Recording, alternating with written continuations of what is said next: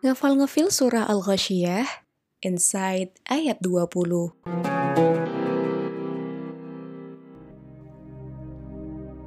Di ayat sebelumnya kita udah coba renungin tiga objek.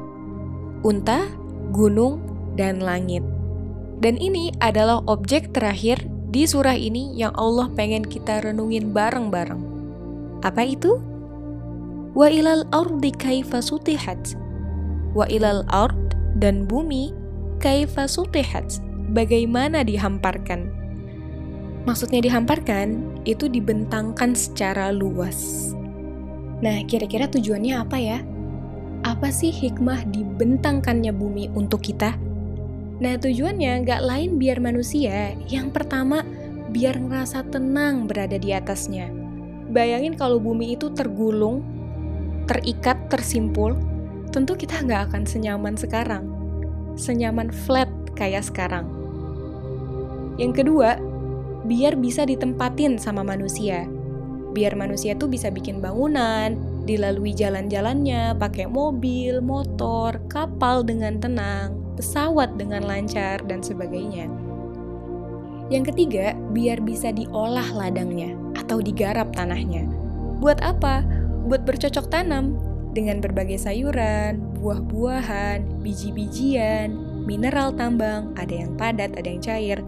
Dan semua ini didesain buat manfaat dan kebaikan manusia itu sendiri. Dan dari bumi ini sebenarnya kita tuh bisa ngambil pelajaran dan nasihat karena Allah Azza wa Jal berfirman, "Wa fil ardi ayatul lil muqinin." Dan di bumi itu terdapat tanda-tanda kekuasaan Allah bagi orang-orang yang yakin. Di surat Az-Zariyat ayat 20. Nah, tapi mirisnya yang kita kenal dari kebanyakan pemerhati alam, malahan orang-orang yang nggak percaya adanya langit yang berlapis tujuh ini. Amatan mereka sejauh tata surya aja kayak matahari, bintang, planet, tapi kebanyakan dari mereka menyalahi Al-Quran. Padahal buat orang yang observatif, betapa bumi yang dihamparkan tuh nikmat yang luar biasa besar. Nih ya, Coba pikirin, bumi itu kan bulat, tapi Allah bikin seakan kita ngerasanya tuh terbentang luas. Coba kalau Allah biarin bulat gitu aja. Tentu air laut semuanya bakal tumpah. Iya nggak? Iya. Tapi siapa coba yang menahannya dari kemungkinan tumpah, meluap, dan menghanyutkan seluruh penduduk bumi kalau bukan Allah? Tapi manusia tuh nggak pernah mikir sampai situ Oh ya, kalau kita perhatiin di juz 30 ada tuh ayat tentang gimana langit menjadi terbelah, gunung keangkat, unta-unta jadi lari. Sebenarnya objeknya sama kan? Di al ini ada unta, ada gunung, ada bumi, ada langit. Objeknya sama, itu-itu aja. Seakan ngasih tahu kalau pada hari akhir semua objek ini nggak akan kayak yang kamu lihat sekarang sekarang kamu ngelihat mereka indah, menyejukkan mata, rapi, tegak, kalem, flawless, kayak gitu. Tapi nanti di hari kiamat, di hari yang meliputi, al ya, mereka nggak akan kayak gitu lagi. Well, dengan kata lain, kita masih punya waktu.